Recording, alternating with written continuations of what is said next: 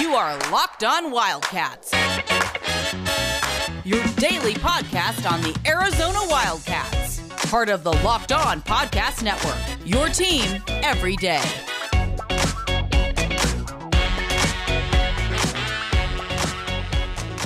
Happy Tuesday, Tucson, and thanks for keeping it locked on Wildcats. I am your host, Mike Luke, and a lot of people said, When are you going to have Jason Scheer on? Here's the thing I heard your complaints, I heard your worries, and Scheer doesn't know it, but he's going to be on two times a week.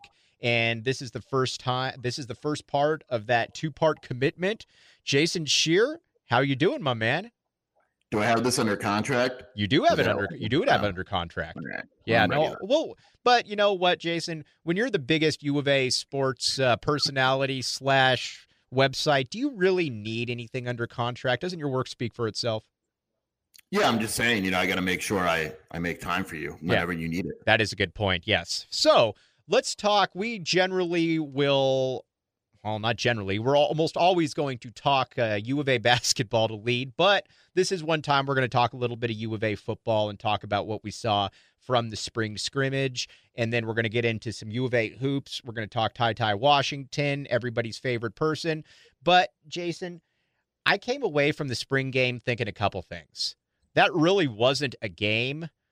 It was certainly more for show. And when I watch this team, it's it's going to take them a while. I liked how Jedd Fisch was asked about like his analysis for the game, and he's like, "I don't know, I was throwing water balloons at people in the stands." like that is one hundred percent by design. It's basically saying, "Look, we're going to throw a ball to the helicopter. We're going to bring alumni back. We're going to do this, do that. Don't pay attention to the game. We're not analyzing it. We're not talking about it." And, and it's pretty obvious why, you know, watching the spring and all that. Yeah, when I watch this team too, you just the thing that you really worry about, and we talked about this a little bit yesterday, is that Jedd Fisch is recruiting at a pretty at a pretty high level for Arizona. I think that I think that's fair to say. Is that fair to say? Yeah, keep in point for Arizona is the key there. Yeah, yeah, yeah for, for Arizona. So, but my next question is, and this is what really kind of concerns you a little bit, is what are you going to do about the quarterback? Because I look at both those kids out there right now. When you're talking about Gunner Cruz, when you're talking about Will Plummer, eh, neither one of those guys really look to be the guy. Now you've got McCloud coming in from South Florida. He's certainly going to be the uh, that hopefully that guy this year because neither one of the previous two inspire a ton of confidence. But tell us a little bit about the quarterback they have coming in the following season because you got to think that he's going to be given every opportunity to win that starting job. Yeah, I mean, your hope during spring ball is when you have a quarterback competition is that there's separation, and really there wasn't. I mean, Gunner Cruz and Will Plummer got all the snaps, but there wasn't any, you know, point where you're like, man, this guy's better. At one point, it looked like Gunner was better, and then Will really closed the gap. And even Fisch said, um, it's it's just not there's no no separation there and be prepared for a war and, all that with um with Jordan McCloud. And it's even Jordan McCloud like he'll come in and I actually think he has a really good shot of winning it but they need to address the position. They address it with Noah Fifita who's a dual threat quarterback. I think he's good. Um, he's 5'10 he's a little short so there's some concern there but um, if I'm them I'm trying to get another quarterback and and really kind of opening up the competition for the following year. Because even if McCloud's good, there's not that guy on the roster where you say to yourself, man, like this is the franchise quarterback. We're going to have him throwing passes the next two, three, four years. You know what's weird is that I look at the wide receiver position, and I actually, again, it's not like it's USC, but I actually think between Jamarye, who had a big catch, Stan, and Brian Casteel – and Tayvion Cunningham, who has at least shown in the past that he's a little bit of a gamer, there's some potential there. It's not like you're totally void of talent. I think with Drake Anderson and Michael Wiley, you're you're you're average, I think, probably by Pac-12 standards. But if you don't have the quarterback and it's just a comedy of errors, I don't even know that having an okay supporting cast around him is really going to make any difference. Yeah, I mean, there's two keys. Like you said, the wide receivers are fine. Joiner, Cunningham, Casteel, Barry Hill, like that that group is perfectly fine. Nothing wrong with them. I'd put them up there, you know, top half of the conference. Um, the running backs are fine. There's plenty of depth there. Jalen John, Drake Anderson, Michael Wiley, Bam Smith. Like they're they're fine. The problem is the offensive line isn't going to be very good, and the quarterbacks aren't good enough to make up for that issue. And so it doesn't matter how good the running backs and the wide receivers are. The passing game is going to struggle when you have guys that aren't really great to begin with, um, being forced to make quick decisions because of a mediocre offensive line, and um, it, it's going to be an issue. Now, the the offense is pretty quick hit. It looks like from from what we saw in the spring. There's not like these long developing plays, which is good, and uh, it, it could wind up helping Arizona, but it's definitely a concern when you mix the quarterback play with the offensive line it is by far the biggest issue on the offense, and it's a it's a big one. It's going to be fascinating to see what Don Brown does this year or this coming year with his defensive players because we always would joke about it with Rich Rod that there were smaller guys along the line, and you know it just wasn't good enough. It certainly didn't look right, and while the line is a little bit bigger this year, I think it's fair to say than some of those Rich Rod teams, it still doesn't look the part. But more so than anything, I think this season, at least from a defensive perspective, is going to come down to the three pass rushers. And you get Treshaun Hayward in from Western Michigan this summer, and along with, excuse me, along with uh, Jalen Harris and Anthony Pandy, one or two of those guys needs to emerge and probably combine for about 12 to 13 sacks between two people because I don't really see anybody else on the roster that's going to be able to get after the quarterback like that. I think this is Jalen Harris's year. Like it has to be. And Don Brown the other day when he talked to the media said that he gives Jalen Harris crap about how many sacks he got last year because the answer is zero. Um, he has to get to the quarterback like six, seven, eight sacks. That has to be in the number. And with this defense, um, if they don't lead the conference in sacks or come close to it, that means that they're just getting absolutely killed because they're they're going to be blitzing fifty percent of the time, um, if not more and, and they're going to be the most aggressive defense in the conference. And there's going to be moments where that isn't a good thing, um, but it's a necessary thing. And that's just how Don Brown's defense is. And you need Jalen Harris, Anthony Pandy, Hayward. You need those guys to step up. You need Trevon Mason and Barrs in the middle to be able to to put some pressure on the offensive line. And um, I think the players are there for the most part. Like I don't think Arizona is going to have a dominant defense, but the issue is when you sit there and you say, okay, who's behind Jalen Harris? Who's behind Trevon Mason? There's no clear answer. I mean, this defense is like a one deep at most positions, and uh, that is a bad sign for a defense that blitzes as as much as this defense is going to. So um, it's a big concern. But yeah, like Jalen Harris is the guy to me. He has to step up and he has to lead Arizona in sacks this season. Jason Scheer is a big fan, as we've talked about, of Rock Auto rockauto.com. And if you're not into rockauto.com, you should be into rockauto.com because they give you all the parts. As we've talked about, his lovely wife Shelby has been going there getting parts. And the great thing about it is the Scheers, while being technologically sufficient, are people, though, that they want things to be a little bit easier for them. I think that's fair to say. And rockauto.com has everything in the Jason Scheer house covered. Thanks for keeping it locked on Wildcats. I'm your host, Mike Luke, with Jason Scheer uh, co hosting again. Like I told you, Scheer's going to be on twice a week. Jason Scheer's cool. If you're not on Wildcat Authority, you should be on Wildcat Authority because that's where Jason Shear gives you the best knowledge known to man. All right, you some U of A basketball time. Let's talk about Ty Ty Washington, five star point guard out of Phoenix. Mike Luke noticed on Friday night that uh, Ty Ty Washington was on campus, and that spread like wildfire. And then Saturday, he was obviously pictured on campus. It seems Arizona's got to like where they're standing right now with Ty Ty there, uh, Jason. Yeah, so I know there was some controversy because his dad went on Twitter and said it wasn't a visit. And I think people need to know that unofficial and official visits are illegal right now. So what that means is Ty Ty's on campus. That's not illegal, but he can't go in any facilities. Um, he can't talk to the coaches or run into them. So that part's illegal. And so his dad wasn't with him. His parents weren't with him. So technically, it's not a visit. With that being said, the kid spent 48 hours on the Arizona campus with Dalen Terry, who's on the basketball team. And, and that's obviously a good sign. He's got friends on the football team. Um, you know, I, I crystal balled it because I think that Arizona's in the best shape, but from what I understand, Kansas and Kentucky uh, are also in there. I think Kansas more than Kentucky, but it's probably Arizona and Kansas right now. And I think with Arizona, you're saying, look, your family can come watch you at games. You already have friends, good friends in the program. One of your best friends is on the team. By the way, you're starting at point guard and getting 30 minutes a night. And so to me, um, the pitch from Arizona is clear, and and I think Arizona is in a in a relatively good spot for him right now. Yeah, and he it just seems that this is just a natural fit that everything kind of just fits here because you've got playing time, you can stay here, you've got a new coach, and honestly, it's a pretty quick way to the uh, to the NBA if you're looking for a place where you won't go in and get swallowed up and play 30 minutes a game. Not that Ty Ty Washington is thinking about getting swallowed up, but you still get the point. Arizona, I think, just checks off more boxes than can or than Kentucky or Kansas. As weird as that is to say. Well, with Kansas, they have Hickman and, and Kellan Grady. I'm sorry, with Kentucky, they have Hickman and Grady. And Calipari's made it known you can be a you know five star top five player, but he's going to play the best five star on the team.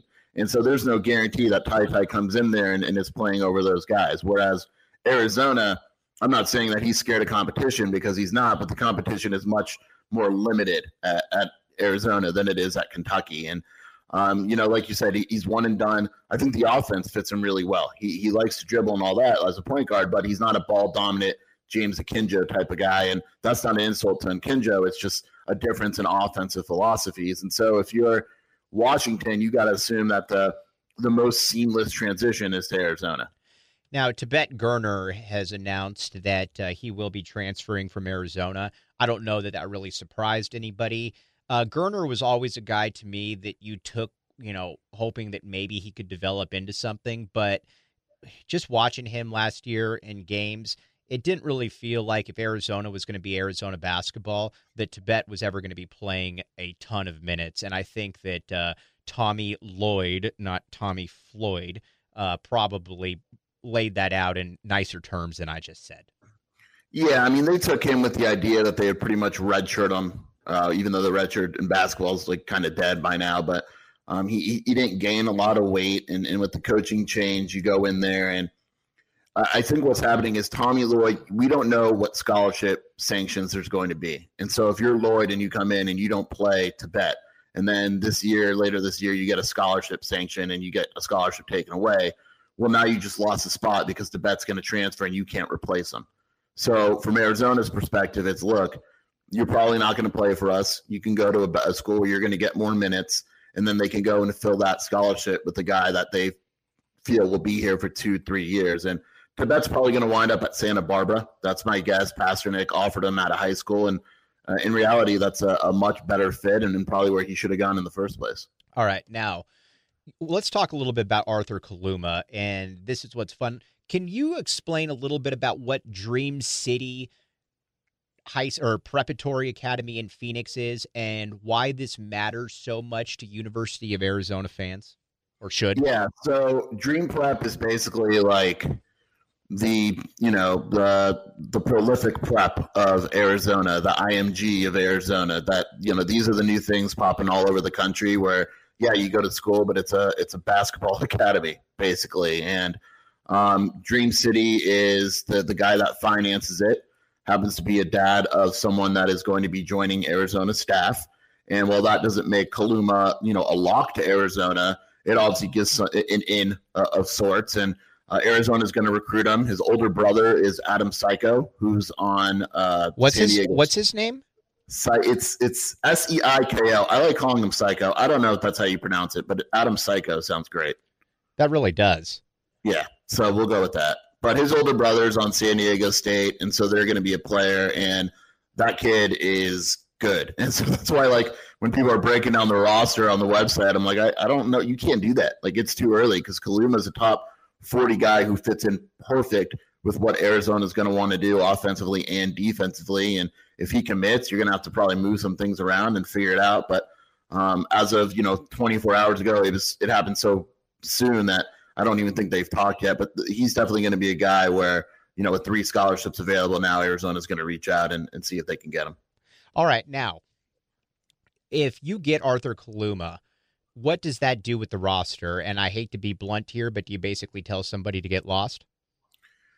Yeah, I, I don't even know if you have to tell them. Like, you know, I don't mean you, I don't like doing this, but if you're bringing in Kaluma and he's starting at the four. He's not a five. He starts at the four. You move, let's say you just move Tubelis and play him at the five, or you do what every other college basketball team does and lie and say you have two forwards, whatever. If you're a Koloko or Jordan Brown, you're probably thinking twice and saying, look, they got Ballo, they got Kaluma. There's not a lot of room. The other guys return. Like, what what am I doing? And I think Koloko is probably more likely than Jordan Brown to think that. Um, maybe Tommy Lloyd says, look, Ballo's a year away and you're still going to get minutes. But um, it's it's a difficult thing if you're a guy like Koloko going from playing 20, 25 minutes a game to being 15 to 20. Um, that that's a big difference for these kids, especially in your junior year, whatever it is. And, and so I don't think they would have to necessarily tell a guy to get lost. I think that these guys would sit down and be like, you know what, maybe it's kind of time to go elsewhere. All right. I look at this team though, Jason, and I think to myself, man, this I don't know that Tommy Lloyd could be walking into a better situation from a roster perspective, especially with Ben Mathurin back.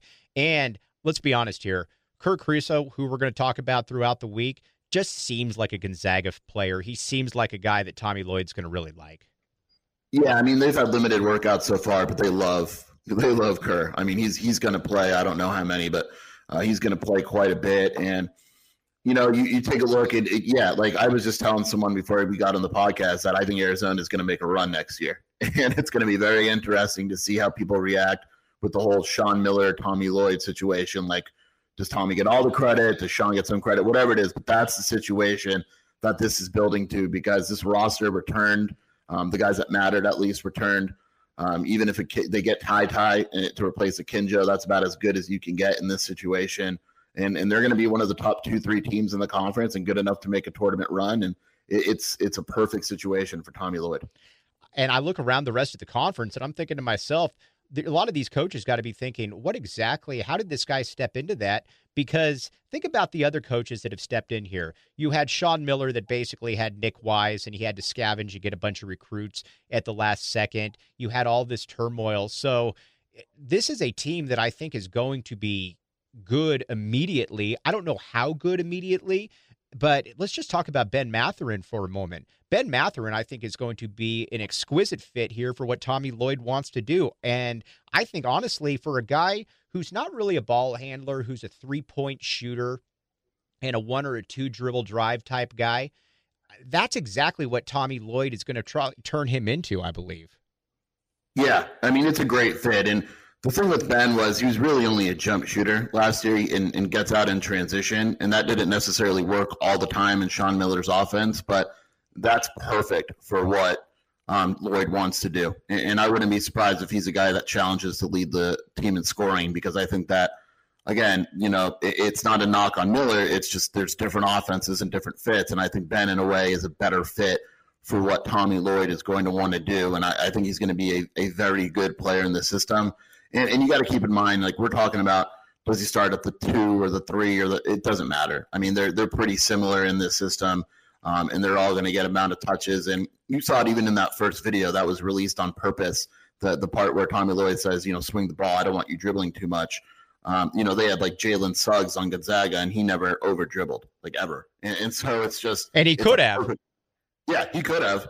Um, and, and so it's just a situation where they're always going to be moving the ball. And if you're a guy like Ben um, who could spot up and hit that corner three and also get out in transition, uh, you're pumped, and that's that's why he stayed.